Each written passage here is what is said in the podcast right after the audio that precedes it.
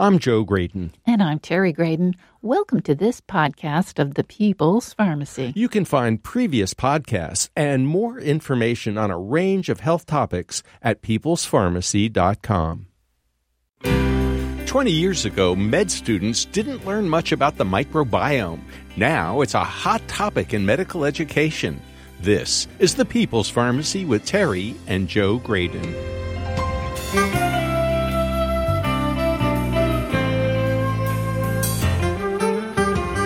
The microbes that live in our gastrointestinal tract are not interlopers. Instead, they're an essential part of us. How do we nurture beneficial bacteria and other organisms to promote good health? What our microbiome loves is fiber. What exactly is it, and what are the best sources? A plant based diet is the best way to get enough fiber, but has the soil our produce grows in become depleted? Coming up on the People's Pharmacy fiber, phytonutrients, and restorative farming for good health.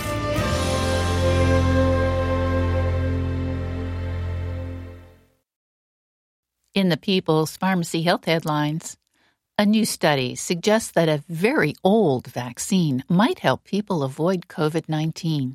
The Bacillus calmette-guerin, or BCG vaccine, was first tested in humans 101 years ago in Paris to protect babies against tuberculosis. BCG is still being administered to infants in countries where TB is common. A study, begun before the start of the pandemic, has revealed some intriguing results in the fight against COVID. Investigators were testing whether patients with type 1 diabetes would be protected from a variety of infections. People with this kind of diabetes are especially vulnerable to microbes. The theory was that BCG vaccination might activate the immune system against a number of pathogens.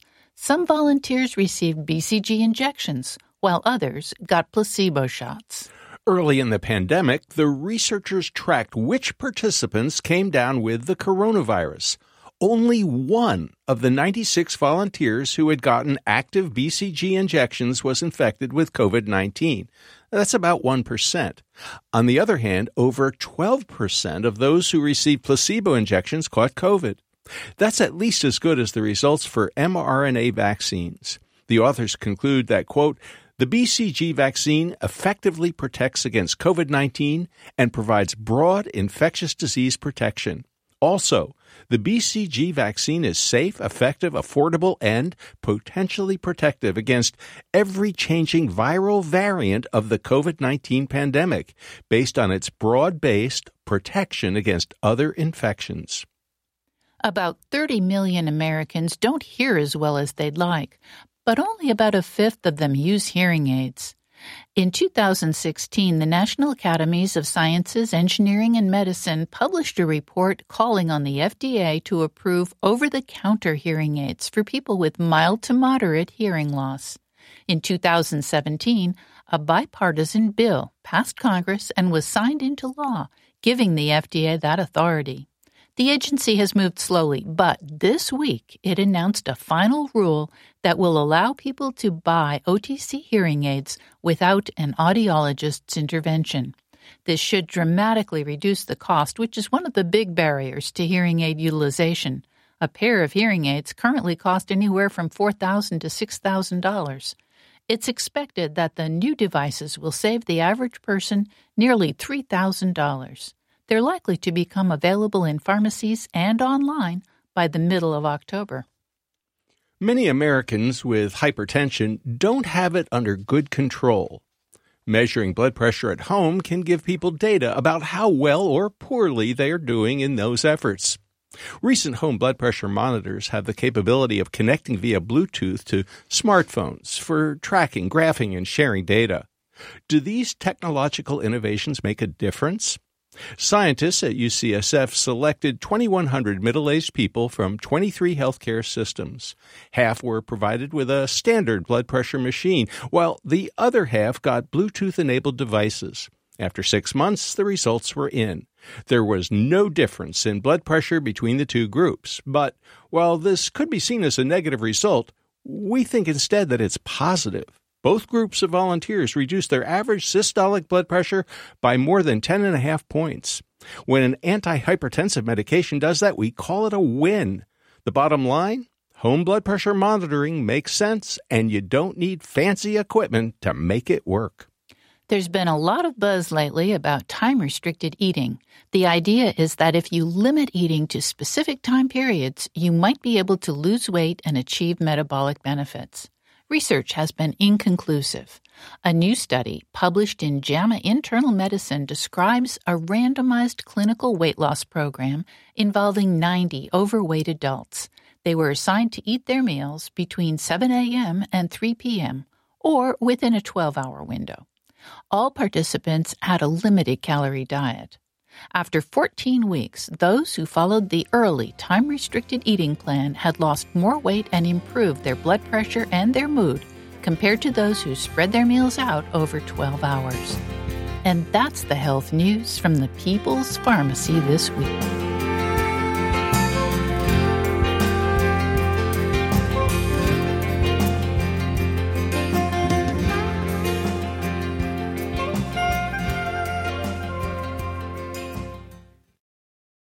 Welcome to the People's Pharmacy. I'm Terry Graedon. And I'm Joe Graedon. Have you ever heard about the microbiome? 20 years ago, it was barely mentioned in the medical literature.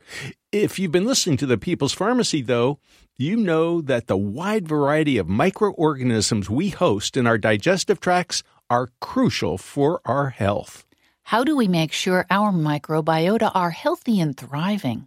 How does our diet influence the wide range of bacteria that make their home in our colons? To find out, we are talking with Dr. Will Bulsiewicz. He's a gastroenterologist and best-selling author. His first book was Fiber Fueled, and his latest is The Fiber Fueled Cookbook. Welcome back to the People's Pharmacy, Dr. Will Bulsiewicz. Terry and Joe, thank you so much for having me. I'm excited to be back. It's a great pleasure. Well, thank you for joining us. You know, if we were turning back the clock, oh, let's just say 20 years, uh, when when you might have been just contemplating medical school and somebody had used the word microbiome, you would have probably looked at them with a, a, slightly puzzled look on your face because it wasn't part of the lexicon. Now everybody's talking about the microbiome, the microbiota, the bacteria in our digestive tracts, and fiber is center stage. But that wouldn't have been true two or three decades ago. What changed? A couple things. One is laboratory techniques you have to understand that the vast majority of the microbes that are resident and a part of our body, I mean, we, we have microbes covering all external surfaces on our on our skin, in our mouth. Believe it or not, our eyeball has a microbiome. Uh, but they are most concentrated inside our colon, which is our large intestine.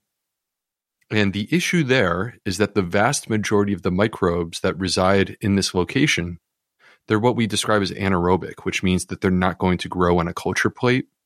So those traditional old fashioned techniques that we were still using 20 years ago, they just they weren't going to get the job done.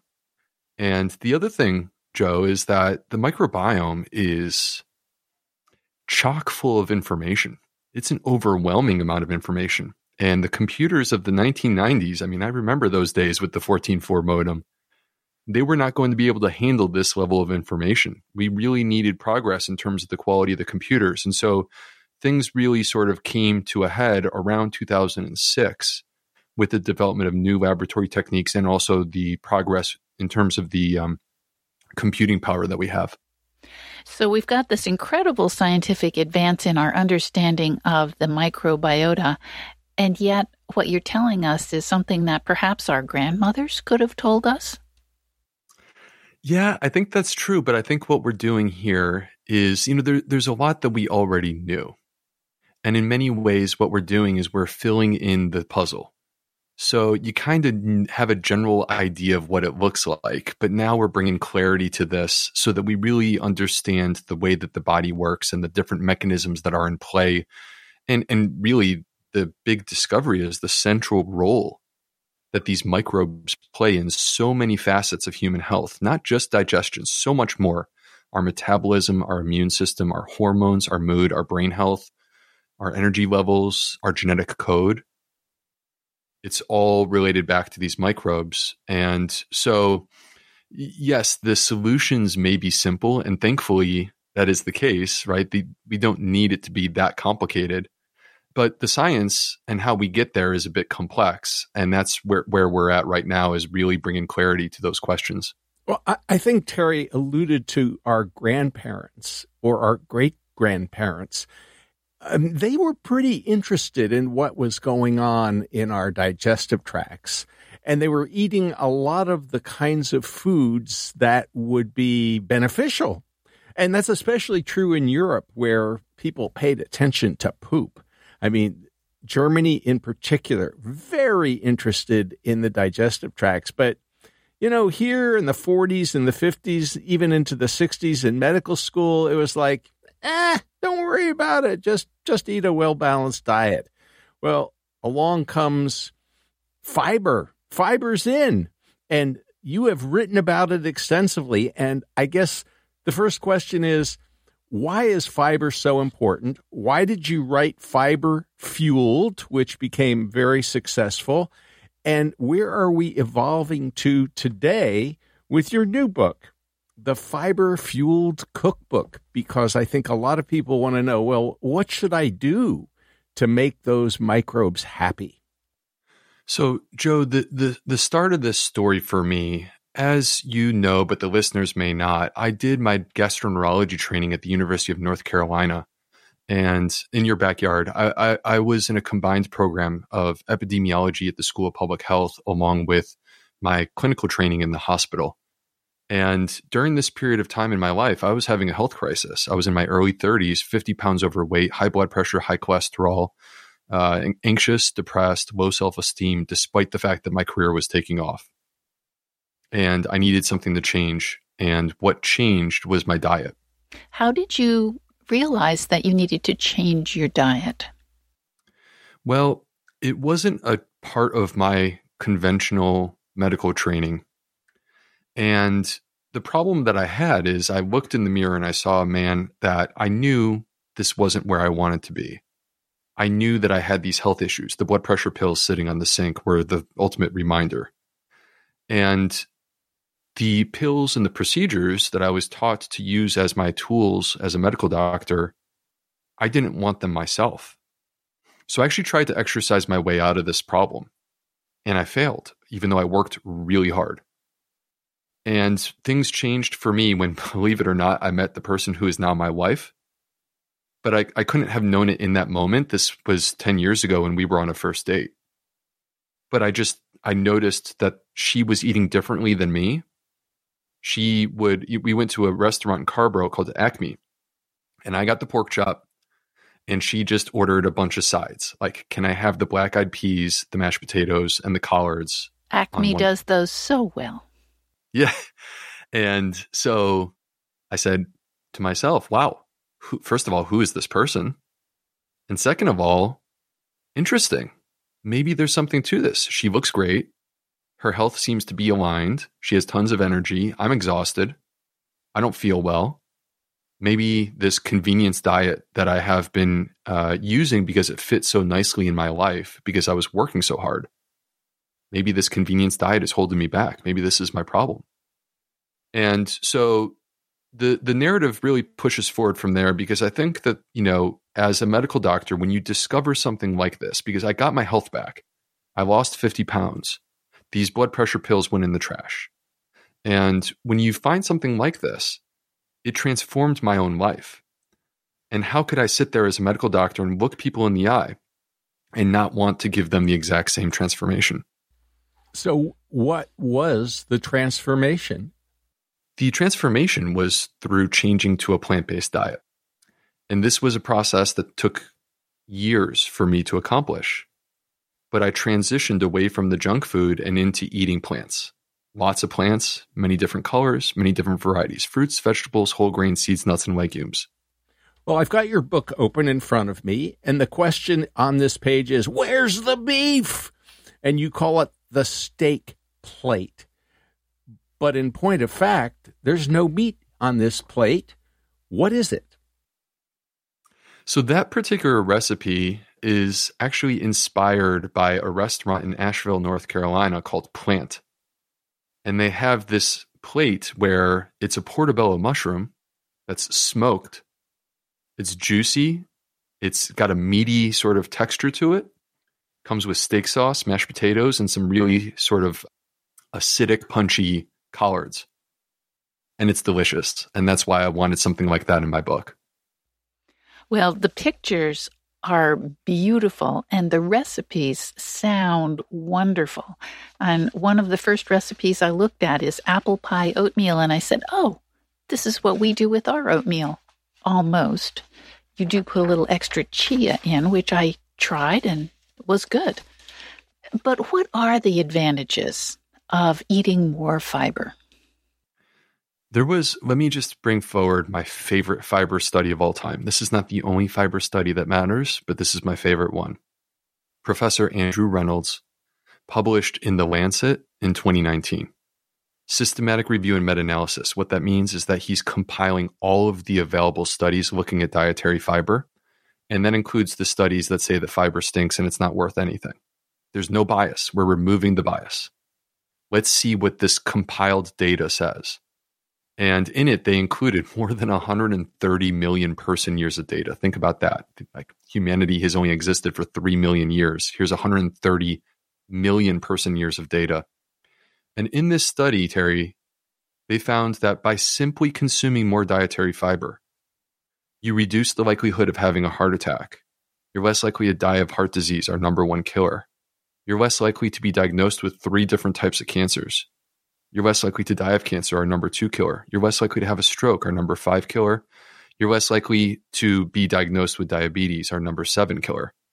I feel that this is an overwhelming opportunity because when we go and we look at the landscape of the United States, 95% of Americans are not even getting the minimal recommended amount of fiber, not even the minimal recommended amount. Only 5% are actually there. And so this is that ripe opportunity where I just listed five of the top 10 causes of death in America, but I could go beyond that to include two or three more that are that are there in the top 10 where dietary fiber has been shown in rigorous studies to prevent.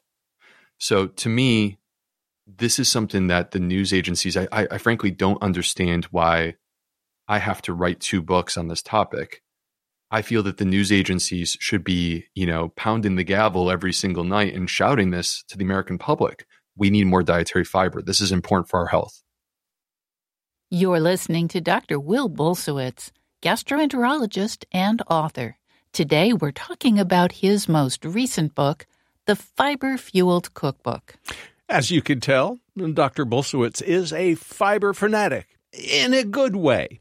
After the break, get the details on where to find fiber. What are the best sources? Do high fiber foods cause some people problems like gas? How can we get around that? Which plants do we consume most often? Dr. B will share a fabulous recipe for black bean brownies. They're delicious. You'll also learn how to train your microbes to love high fiber foods without hurting you.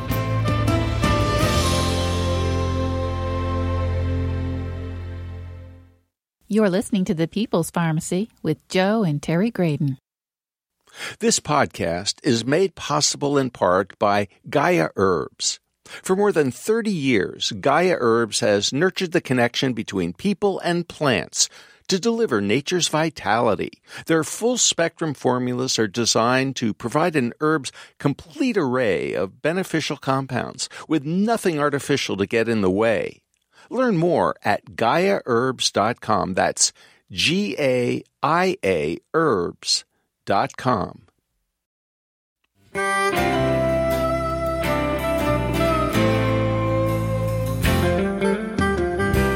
Welcome back to the People's Pharmacy. I'm Joe Graedon. And I'm Terry Graedon. The People's Pharmacy is brought to you in part by CocoVia, the maker of high potency cocoflavanol supplements that support cognitive and cardiovascular health. More information at cocovia.com.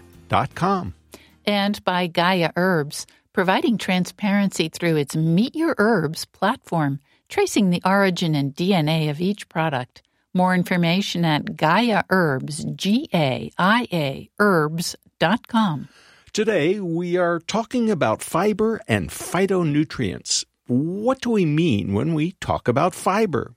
Why does a plant based diet offer more fiber than one based on pepperoni pizza and cheeseburgers?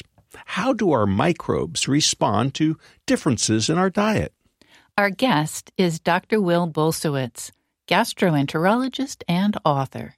In addition to more than 20 articles in gastroenterology journals, he's written Fiber Fueled and his most recent book, The Fiber Fueled Cookbook. Dr. Bulsiewicz, I would like to start from the beginning. What is fiber? Where do we find it? What are the best sources of fiber? How much do we need? And then what about FODMAP, which seems to be the opposite of embracing fiber? So help me understand all of this because I think a lot of people are very confused about what we're talking about.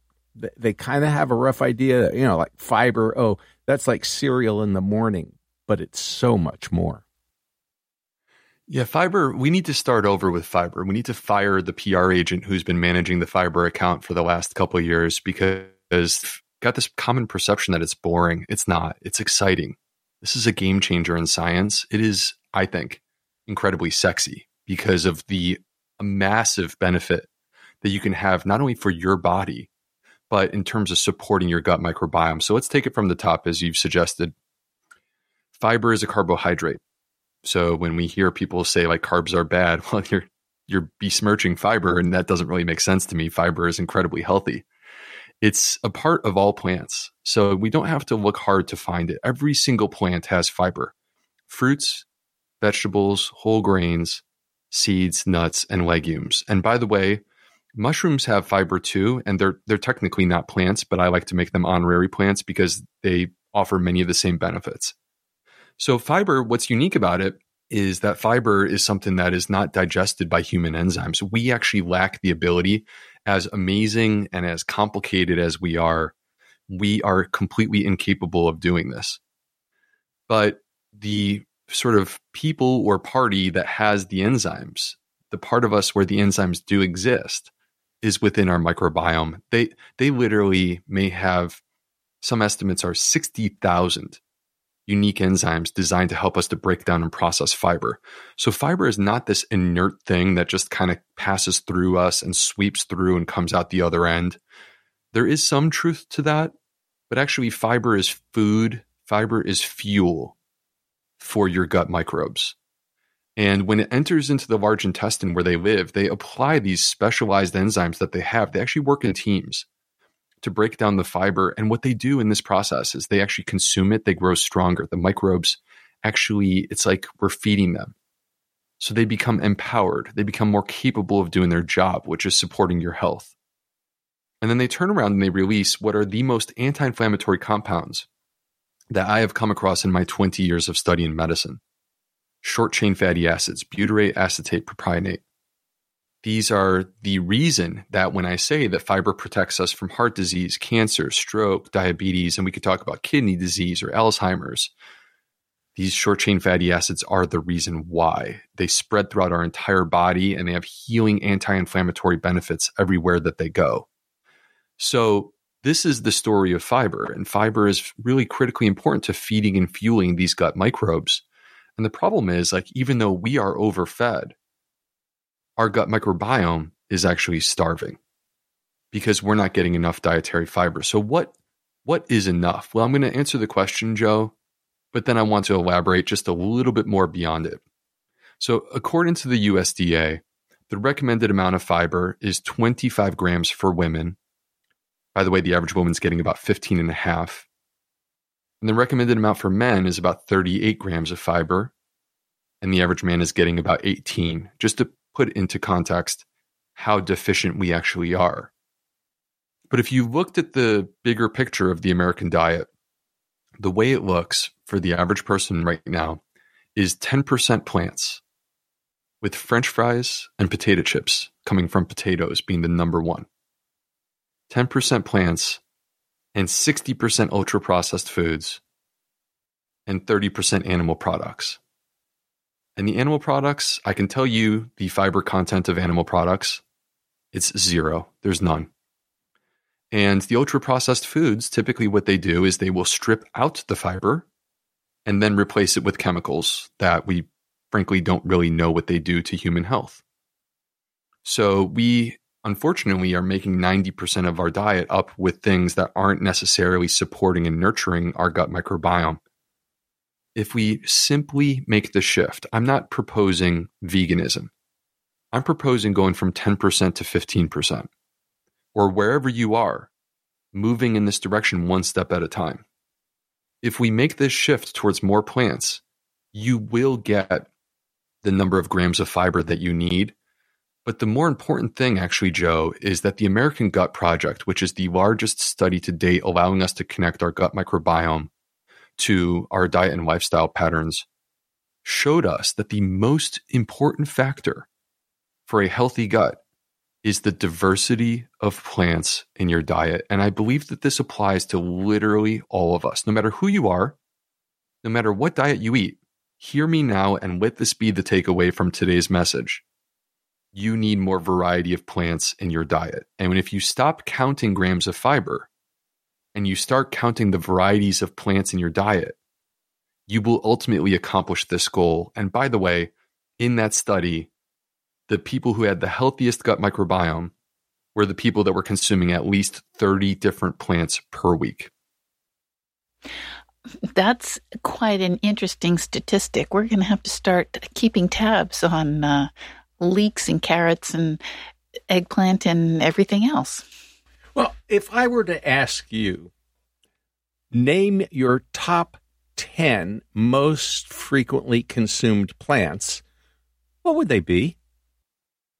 All right. Well, first of all, I want people to know that when I propose a plant predominant diet, I'm not talking about eating salads for most of your calories. So, to me, the backbone of a plant based diet are whole grains and legumes. And I eat those on a daily basis. Such as, give us some examples. Um, so, first of all, a revelation in my life has been the Instant Pot, which oh, yes. allows me to cook the most fluffy, delicious whole grains with such simplicity and ease. And so, if you don't have one, um, consider investing to get one because they're great.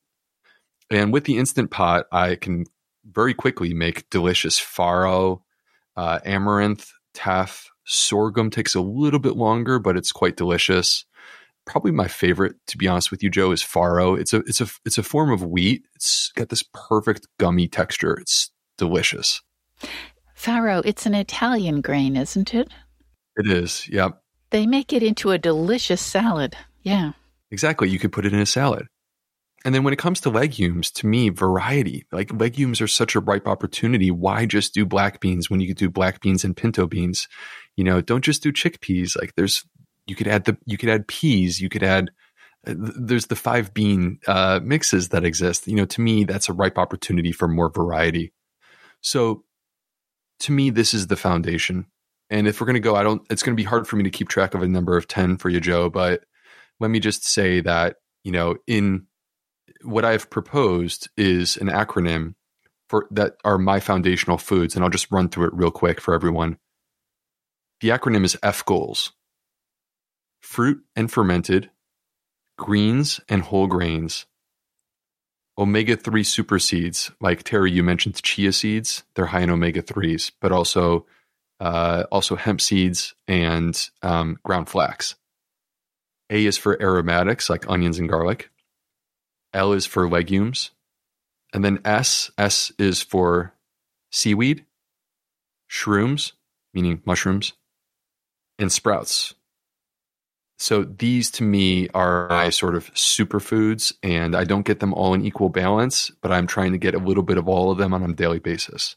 Well, you know, I think a lot of people think of vegetarians and people who love legumes as serious and not having um, not having a, a great sense of humor when it comes to food. And I'm looking at your your page, Mexican hot chocolate brownies.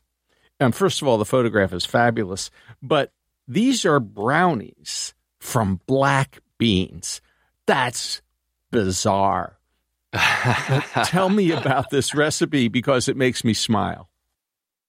Joe, it is a ninja trick, okay? Because black beans have been shown, black beans are the number one food in the blue zones. If you talk to Dan Buettner, the blue zones, by the way, for those who haven't heard, are the five places across the globe where people are living to be 100 years old at a rate that is off the charts. And they're not just living to an older age, they're living with great health into those older ages.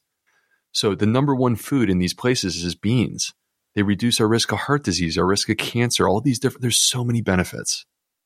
And the average American is consuming just six pounds of beans per year. Meanwhile, 150 pounds of sugar and 270 pounds of meat. And, you know, we need to rebalance things. And this is a ripe opportunity because it's a ninja trick, Joe. You can, you can serve people delicious brownies. You don't have to tell them that the number one ingredient was black beans. They don't need to know that. they rave about the brownies. And then when they're done, that's when you spring this on them and they will be shocked. And then you let them know that you also just reduce their risk of heart disease and cancer. Now, Dr. B, as a gastroenterologist, I know that you must have seen patients who came to you and said, but I can't eat beans. They give me gas. I can't eat these high fiber vegetables. They make me so uncomfortable. Please tell us about FODMAP foods and what we should be doing about them. Yes. So this is keeping it real. You know, this is keeping it real and being honest that I sit here and make these recommendations for people to increase their dietary fiber. And the people who need this the most, I, by the way, call this the fiber paradox.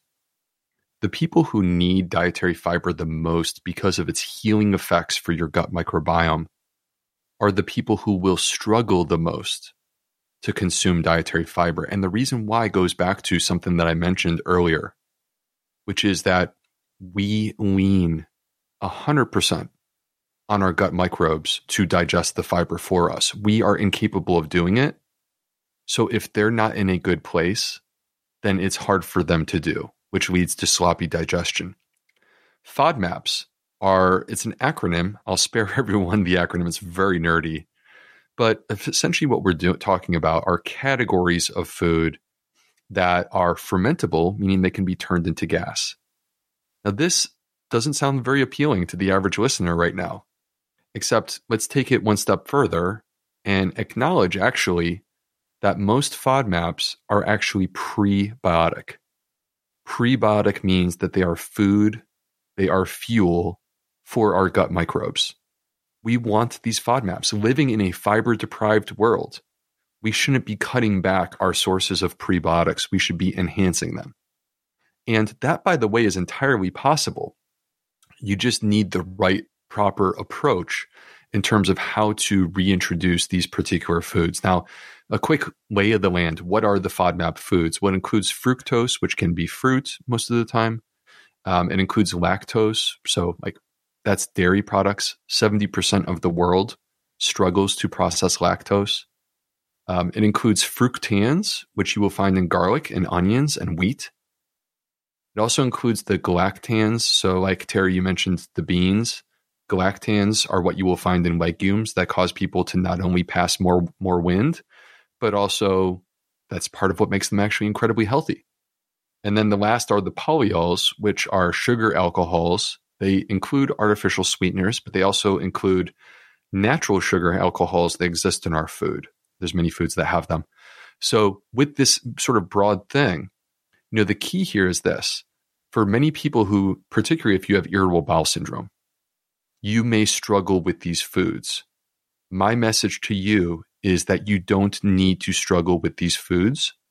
You don't need to be uncomfortable but you also don't need to eliminate these healthful foods that actually are really good for your gut microbiome. There is a process that you can go through in order to heal your gut. and restore strength so that you become fully capable of processing and digesting these foods and enjoying them. And the process is what? Take it slow? Generally speaking, that's the if you were to distill it down to three words, the three words would be low and slow, which basically means that you would reduce the intake of the particular food that's disrupting or causing digestive distress. You would reduce it down to a low level. And then, much like building muscle at the gym, you know, you have to start with a weight that's appropriate for the muscle group. If you go too high, you can hurt yourself. So you go with an appropriate amount of weight, you lift that weight, you exercise the muscle, the muscle grows stronger, and then you come back next time and you do a little bit more. And that's exactly the process that your body goes through with your gut microbes. It's important for people to understand your gut microbiome is not just adaptable, it is perhaps the most adaptable part of your entire body. The food choices that you make today will start to impact your gut microbiome by tomorrow. And this, to me, is a very exciting exciting and uplifting opportunity because we're not victims and we're not stuck. You have the opportunity to heal. You just have to work through the process. Dr. Will Bulsiewicz, thank you so much for writing the fiber fueled cookbook, which is beautiful and informative, and for talking to us today on the People's Pharmacy. It's my pleasure. Thank you for having me. It's always a great opportunity to connect with you, Terry and Joe. You've been listening to Dr. Will Bulsiewicz, gastroenterologist and author. He's contributed to more than 20 articles in gastroenterology journals. In addition, his books include Fiber Fueled and his most recent, The Fiber Fueled Cookbook. His recipes are yummy from sweet potato and black bean tacos to blueberry buckwheat pancakes. And those um, those bean brownies. Yes, the hot chocolate Mexican hot chocolate brownies. They're wonderful. And you know, the the cookbook is just beautiful as well. I mean, I I'm a, I'm a sucker for cookbooks, especially when they have beautiful photographs. It does. After the break, we'll switch gears a bit and think about what our food is eating. Do you ever wonder about the impact of all those herbicides, pesticides, and fertilizers that factory farms use so freely to produce low cost food? Anne Biklé will talk about the health of the soil and, in particular, its microbiome. Which vegetables are grown differently now than they were in the past? Does it make any difference? We've been talking about our own microbiomes. What about the microbiomes in the soil? How can we get back to a more restorative way of farming and taking care of the soil and its microbes? Find out how to support farms and farmers markets for our health now and in the future.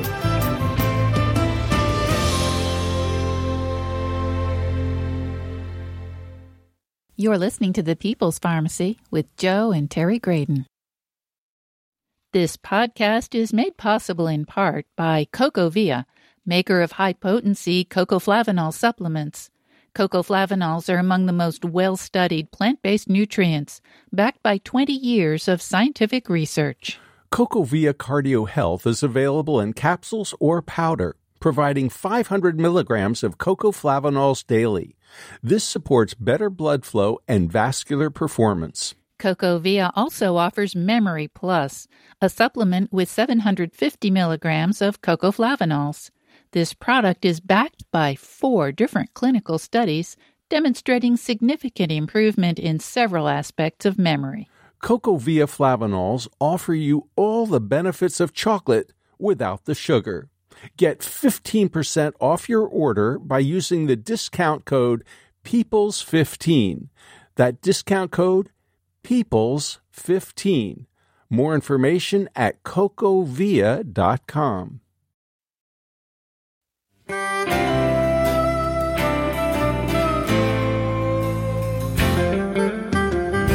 Welcome back to the People's Pharmacy. I'm Joe Graedon. And I'm Terry Graedon. The People's Pharmacy is brought to you in part by CocoVia, maker of high potency cocoflavanol supplements that support cognitive and cardiovascular health. More information at cocovia.com. And by Gaia Herbs. Their formulas are designed to provide an herb's complete array of beneficial compounds with nothing artificial. More information at Gaia, G A I A, herbs.com. I'm sure you've heard that you are what you eat. Every nutrition expert we've interviewed over the decades encourages you to eat more fruits and vegetables. But how has farming changed over the last century? Has that altered the nutritional value of your produce? Now we turn to Anne Biklé. She is a biologist and environmental planner. She and her husband, David Montgomery, are the authors of a trilogy of books about soil health, microbiomes, and farming. Dirt, The Erosion of Civilizations, The Hidden Half of Nature, and Growing a Revolution. Their most recent book is what Your Food Ate How to Heal Our Land and Reclaim Our Health. Welcome to the People's Pharmacy, Anne Biklé. Yeah, hi there. Happy happy to be here with you. Well, thank you so much for joining us today. You know, and I I grew up on a dairy farm when I was young, and um, my uncle Leo used manure for fertilizer. It, it, was, as I said, a dairy farm, so there were lots of cows. So it was an inexpensive fertilizer. And uh, he practiced crop rotation. He would plant clover and he would do a lot of terracing. And the cows got to eat grass and hay that he raised on the farm. Uh, so there wasn't a whole lot of um, stuff to buy. It was all, you know, made made from scratch, so to speak. When we moved, I was about five years old. We would get a, a load or two of manure for for the vegetable garden, and my mother and father would plant tomatoes and peppers and asparagus and beans and peas and radishes and potatoes and turnips and green onions and and it was it was the the fertilizer from the cows that really flourished and those those veggies grew really really well. Most of the food that we buy in the grocery store is grown in a completely different way especially these days. Why does it matter? Why is it so different? Yeah wow. You you really have kind of gone right to the heart of things there all of those things that that you just described about the way in which the dairy cows were living. And i like to think about it as it's it's as much about the diet of a of a dairy cow what our what that dairy cow is eating as it is about the entire lifestyle of a dairy cow or really any ruminant. And so we don't raise our animals. The the most of the animals at least in North America are no longer raised that way. They're they're living the feedlot lifestyle and eating very different things. And then in terms of the crops, the the the fruits and vegetables that end up on our our breakfast, lunch, and dinner plates, they are not nourished through the kind of nutrients that an animal manure delivers to the soil. They're getting sort of mainline nutrients. These are synthetic fertilizers. Nitrogen is, is the biggest one. And so why does all this matter? Why do farming effects matter? Um, for the nutrient qualities in our food. And with crops in particular, what we know about these synthetic types of fertilizers is that they will make a plant grow because any anybody listening out there who's ever grown a plant, farmer or gardener, you've seen the effects of nitrogen fertilizer. Boom, the biomass comes on. But at the same time, that particular pepper plant or tomato plant or what have you, it's also sort of um, it's really reducing its conversation with the microbial communities around its root system that are the heart of the plant microbiome. And when all of that communication and conversations are are reduced, what happens is it really sort of takes out the whole defensive system of a plant.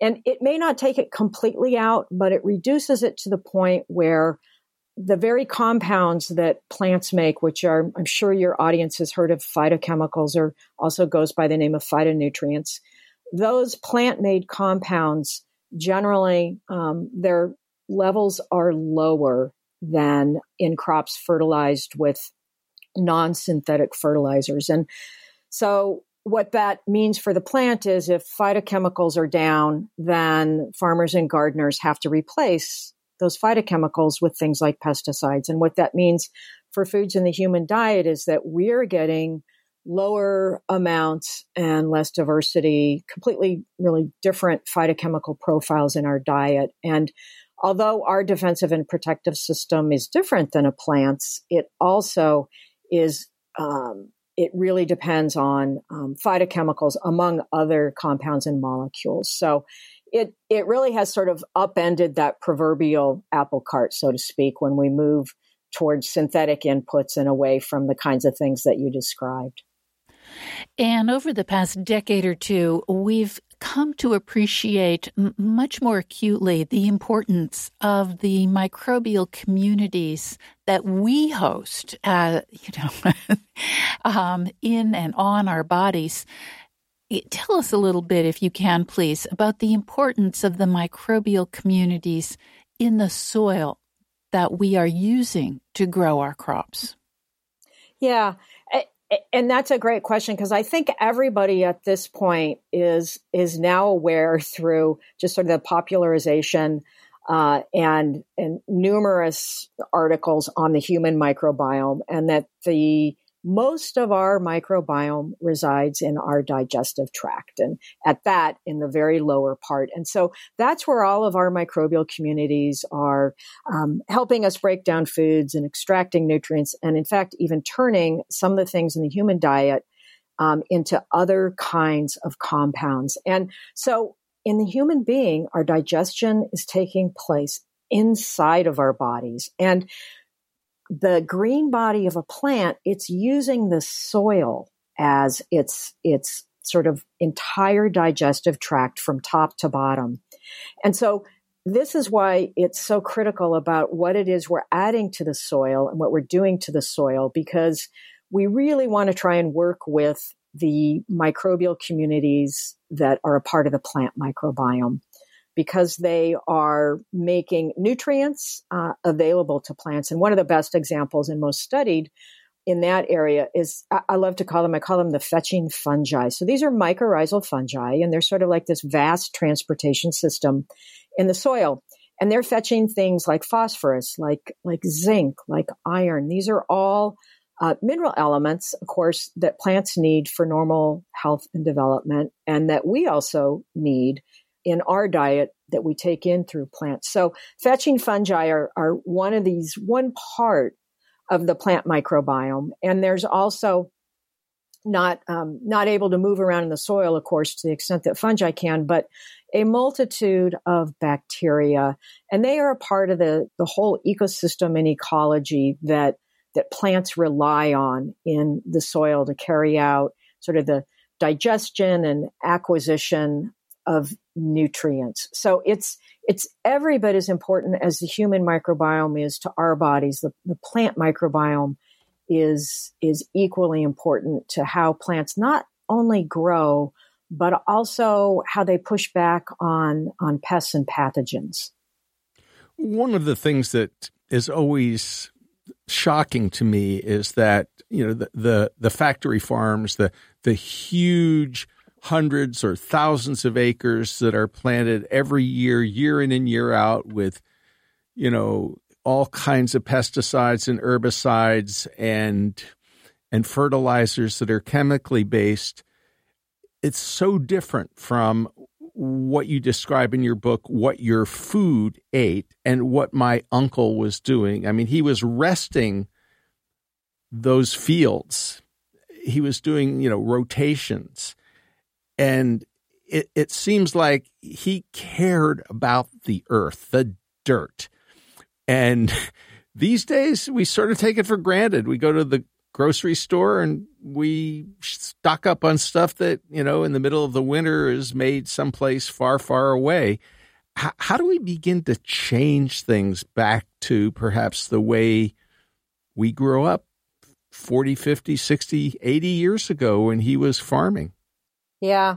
I think I think part of the way that we do that, I mean, how I think about this problem and that question is that we have always been embedded in nature. Human beings have always been a part of nature, embedded in it for better and for worse throughout our evolution, throughout the history of humanity. And it seems that despite the benefits of modern life, which, which have served us all well in many respects, when we get too disconnected from nature, we forget things like soil. I always call soil sort of nature's greatest wallflower. There it is, sitting there on the sidelines in our minds, but in fact, it plays a central role in so many things. And part of the reason Dave and, and I wrote this book is we're trying to highlight and increase people's awareness about not just soil, but the health of the soil, the quality of life um, in our soils in which we grow our crops and which are also a big part of animal um, agriculture. And so I'm kind of on this mission to just increase awareness and people's knowledge of soil. And and I've also been an avid gardener and any any gardener out there. I mean, the minute you get your hands in in, in the dirt and you start say nursing a plant along that's sick and trying to get it better or you've got some plants that's just growing gangbusters and you're like yeah i need more more of this. Whatever you're doing plant i'm you know i want more of that. You get you start to get back in touch with nature and experience some things that are I think both conscious and, and unconscious in in our in our minds and in our bodies. And so it's not to say everybody needs to become a gardener or a farmer, but somehow connecting with nature, it will become much clearer to people, I think, about the importance of soil health to the crops and the animal foods that end up in the human diet. And I often say that, you know, as much as we are growing plants and that we are raising animals, at the root of all of this, the foundation of all of that is that we're also, in a very real sense, we're raising another kind of herd, another kind of crop, and that is the microbiomes, the microbiomes of our crops, of our animals, and even of our own bodies. Because when that's functioning and functioning normally, and I, I like to make this point, I'm not saying that anybody needs to be, you know, setting about to get some kind of supercharged microbiome nor do our ruminant animals need that or our crops. We just need normal.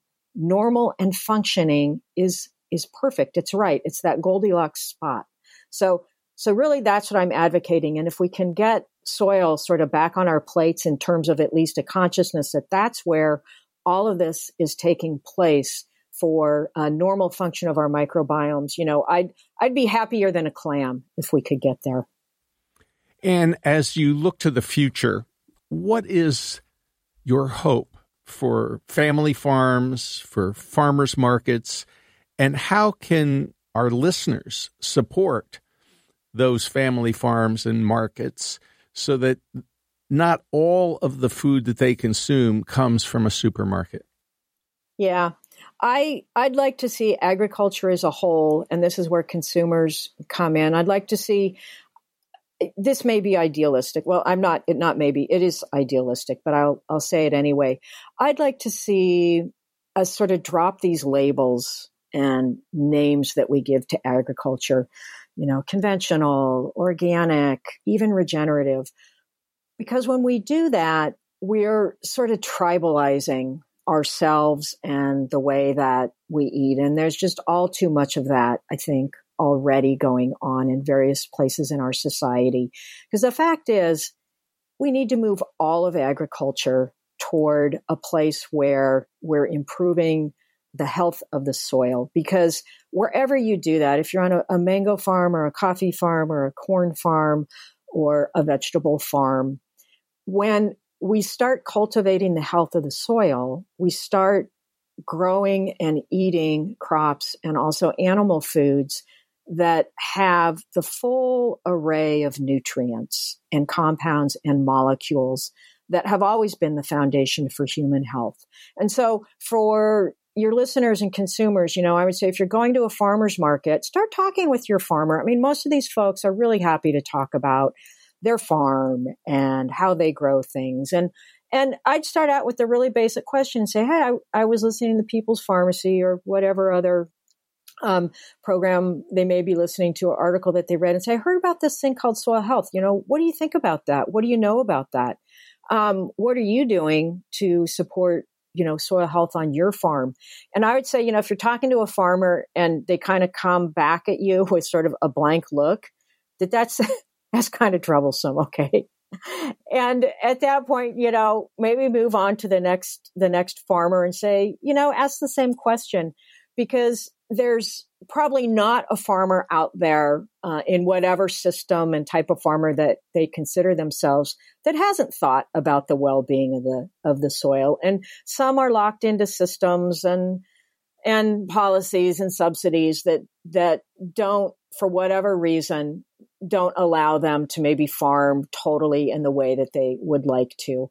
But if we consumers and eaters can be asking them more about this and be saying, well, I'd like to, you know, great, that sounds great to me how you're dealing with soil health and your crops and your animals. And, you know, I'm, I'm going to shop from your booth or at your store or your farm stand from now on because I really am interested in, you know, the healthy soil health as well as how that ripples through to, you know, the foods in my own diet. So thank, you know, thanks a lot. I, I, think that's really important that we start this conversation and also with your friends and family. I mean, a lot of people maybe haven't even heard that soil might have health. And I like this term because we resonate, health resonates with us. We know when we're feeling sick and certainly, you know, all of us having been through and still in um, a pandemic, you know, health is on our minds. Anne Biklé, thank you so much for talking with us on the People's Pharmacy today. Oh, yeah, it's been my pleasure. Thank you. You've been listening to Anne Biklé, who has two decades of professional experience spanning field biology, watershed restoration, environmental planning, and public health. She and her husband, David Montgomery, are authors of What Your Food Ate How to Heal Our Land and Reclaim Our Health. Earlier, we spoke with gastroenterologist Dr. Will Bulsiewicz about his new book, The Fiber Fueled Cookbook. Lynn Siegel produced today's show. Al Wodarski engineered. Dave Graedon edits our interviews. BJ Liederman composed our theme music. This show is a co production of North Carolina Public Radio, WUNC, with the People's Pharmacy. The People's Pharmacy is brought to you in part by CocoVia, the maker of high potency cocoflavanol supplements that support cognitive and cardiovascular health. More information at cocovia.com. And by Gaia Herbs. Their formulas are designed to provide an herb's complete array of beneficial compounds with nothing artificial. More information at Gaia, G-A-I-A, herbs.com. Today's show is number 1312. You can find it online at peoplespharmacy.com. That's where you can post your comments to let us know what you think about today's interview. You'll also find a recipe or two. Share your story via email at radio at peoplespharmacy.com. Our interviews are available through your favorite podcast provider. We post the show on our website on Monday morning. At peoplespharmacy.com, you can sign up for our free online newsletter and get the latest news about important health stories.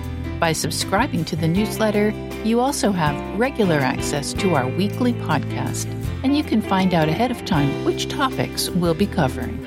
In Durham, North Carolina, I'm Joe Graedon. And I'm Terry Graedon. Thank you for listening. Please join us again next week.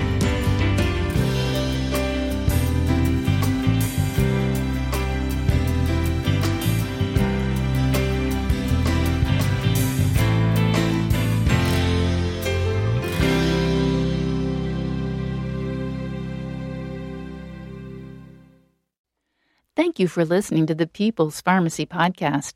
It's an honor and a pleasure to bring you our award winning program week in and week out. But producing and distributing this show as a free podcast takes time and costs money. If you like what we do, and you'd like to help us continue to produce high quality, independent healthcare journalism, please consider chipping in. All you have to do is go to peoplespharmacy.com slash donate. Whether it's just one time or a monthly donation, you can be part of the team that makes this show possible. Thank you for your continued loyalty and support. We couldn't make our show without you.